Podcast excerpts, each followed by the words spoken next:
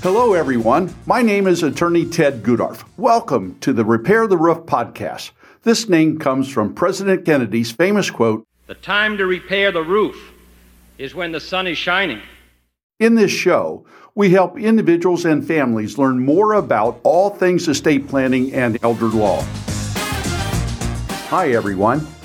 This is episode 13 1031 exchanges, or better yet, 1031 rollovers. You know, one of my favorite things to do is to teach my clients how to save taxes. Today's session is going to focus in on the sale of investment real estate. Before I get into that, let's talk about the sale of a personal residence. Most of you know that Section 131 of the Internal Revenue Code allows us to sell our personal residence, obtain a significant gain on the sale, and that gain is exempted by virtue of the personal residence exclusion or exemption. Now, there are some rules. Primary rule is that it has to be used and owned as our primary residence. Number two, it had to be used and owned by us for two out of the last five years. And those rules are really left up to the taxpayer to be able to establish. But if we follow the rules, we can exempt, if we're a single person, up to $250,000 worth of gain on the sale of our personal residence. Or if we're a married couple, we can exempt up to $500,000 as long as we file a joint return. So the sale of our personal residence is a very tax favored under the Internal Revenue Code. Now, another way to achieve tax savings on the sale of investment property is to do what is called an installment sale. Now, when we do an installment sale, we take the sales proceeds and instead of getting a lump sum payment, we agreed to take it over a period of years. The purpose of taking it over a period of years may be to put the gain and our other income in a 0% tax bracket where the capital gains tax is completely wiped out. That can be accomplished uh, for a single person or a married couple if the total taxable income plus the gain do not exceed a very nominal amount of money, less than $50,000 for a single person and less than $90,000 for a married couple. What is critically important in most installment sales of significant investment property is that we keep the gain that we're going to realize in any given year under the threshold so that we pay the 15% tax rather than a 20% tax. And again, if we're a single person, there is one threshold, and if we're a married person, it's a higher threshold. We certainly don't want to have to pay the 20% tax if we can avoid it at all. Well, if we're not talking about a personal residence and we're not going to do an installment sale, yet we're going to realize substantial gain on the sale of investment property, what can we do to eliminate any capital gains taxes?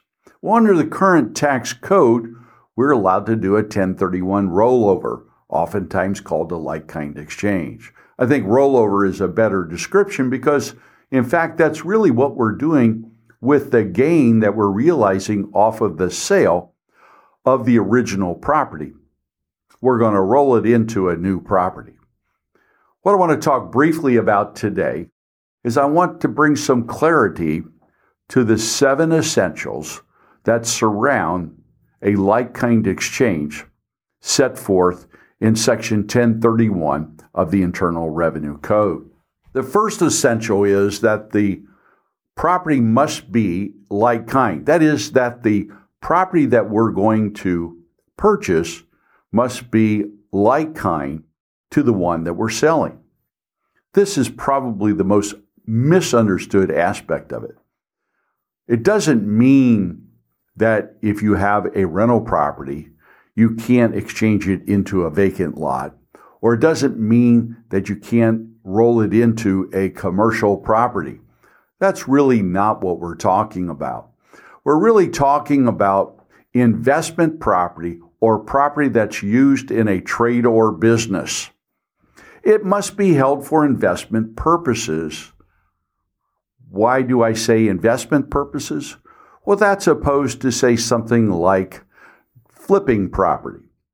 Flipped property does not qualify because it's being held for sale rather than for investment. Therefore, flipping property will not allow you to defer any gain through the 1031 process. But you can take, as I mentioned, a lot and sell it and roll it into a condo. It is important to understand that while you can sell property to a related party, you can't be purchasing it from a related party as well. But that's the like kind issue, and it focuses more on the use of the property. Is it being used for investment purposes? Now, the second essential element that we've got to understand is this 45 day rule. The 45 day rule says that 45 days after we close on the original property, and it's the, it starts the day after the closing. We literally count 45 days. It's calendar days. And we are required to identify properties, and we're allowed to identify up to three properties of unlimited value. We do have to identify them by address or legal description, and we have to provide that address or legal description to a person that we call a qualified intermediary. That must be an independent person. If the 45th day falls on a holiday or a Sunday, it doesn't matter. The rule is strict. It must be 45 days. Now, if for some reason we are going to identify more than three properties, the total value of those properties cannot exceed 200% of the sales price that we achieved when we sold the original property. So the safest route is to identify three properties because when we only identify three, they can be of unlimited value. Now, the next requirement, the third essential, is the 180 day purchase requirement. What it simply means is that within 180 days of closing on the original property, we have to close on the new property. In other words, the 45 day and the 180 day period run consecutively. They run at the same time. It's a pretty simple requirement. We're just counting calendar days, and it is a hard and fast rule. If we don't meet it, then the transaction will be disallowed as a like kind rollover. The fourth essential element is that we make sure that we use a qualified intermediary. Most title companies will have somebody designated uh, as their qualified intermediary. There's no license that they have to acquire to become one. They're not designated by the Internal Revenue Service. Um, on the other hand, it does have to be somebody who has a separate account so that the sales proceeds of the initial sale get deposited into that account. In other words, you as the owner of the property, you as the seller of the original property, are not allowed to touch the funds anytime after closing. They have to be held by somebody else in a separate account. That is critically important. Furthermore, the qualified intermediary has to fill out the paperwork that gets submitted to the IRS with respect to the 1031 rollover. Just remember, if they fill out the paperwork incorrectly, the IRS is going to disallow the transaction as a proper 1031 rollover. So pick wisely, make sure you have somebody who's competent, who's done this before, and knows what they're doing. Okay, step five title must be mirrored in both transactions. Well, what does that mean? What it really means is that if your property that you own, that you're going to sell, is in your name alone, the gain that you realize to purchase the new property within the 180 day window must also be titled in your name alone. Now, if you, for some reason, say you're married and want the new property to be in a spouse's name, just know that before you sell the original property, you simply need to quit claim an interest in the property to them, and then they can be added on the new property. Also, if you have a partnership, the way to go about it is to understand that this 1031 rollover works with respect to the real estate interest, not the partnership interest. So if it is held in the name of a partnership, we're going to want to transfer the property out to the individual partners who then will sell that property in their name and then do the 1031 rollover in their name and acquire a tenant in common interest in the new property in their individual name. The sixth essential element that we want to talk a little bit about is to make sure that we reinvest an equal or greater amount than the gain that we achieved in the original sale if we want to defer 100% of the gain. Now, obviously, there's no requirement that we defer 100% of the gain, but that's most uh, often what my clients want to do. And so they just have to understand that the amount that they're reinvesting has to be equal or greater than the amount of the gain. Now, having said that, the IRS does allow us when we're selling the property and realizing or calculating what the gain is, we can reduce the sales price by the sales commission or reduce our gain by the sales commission as well as the closing costs. And likewise, when we purchase property, we're allowed to add the commission to the uh, purchase price. And that helps us out a little bit. But it is important that if we want to defer 100%, that we make sure that we reinvest an equal or greater amount than the gain we realized in the first purchase. Let's talk briefly about the seventh essential now, the seventh essential that I want to talk about deals with reverse exchanges. A reverse exchange is simply when somebody says to me, We want to buy this particular piece of property prior to selling our current property and still do a 1031 rollover. Well, the IRS a few years ago decided it was going to sanction this kind of transaction and they simply call it a reverse 1031 rollover. What is reverse? Well, you're buying the property first and then selling the current property second.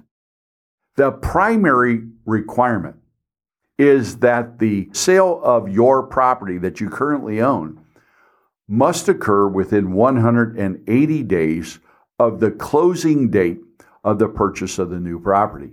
So it is possible to buy a new property first, do the reverse exchange, and again continue to defer the capital gains tax. Now, ultimately, at the end of the day, what's the primary benefit or what we why are we really trying to achieve a 1031 rollover? Well, it's for this purpose. If we have investment property and maybe down the road we want to convert that investment property to our residence. As long as we own and use the property for two out of the preceding five years, we can utilize the personal residence exemption that I started this podcast with. So give that some thought. Maybe we're going to simply use this strategy to convert it to our personal residence and the entire capital gains tax will go away. Or think about this. There is no limit on the number of 1031 rollovers that we're allowed to do. It's important to understand that the capital gains tax goes away at death. And our children can receive a step up in tax basis at our death. Therefore, we can do successive 1031 exchanges as long as we follow the rules. And that is ultimately our goal. Our goal is to follow the rules to make sure we can avoid the payment of the capital gains tax as we purchase, sell, and repurchase additional investment real estate. Well, I hope you found this podcast to be of interest. My hope is that it will provide some clarity and some confidence that will allow you to proceed to doing a 1031 rollover. Thanks for being with me today. Until our next session, just remember the time to repair the roof is when the sun is shining. To get started with your estate plan, you can go to gudorflaw.com forward slash getting started. For a free copy of our recently published book called The Ohio Estate Planning Guide, go to gudorflaw.com forward slash book.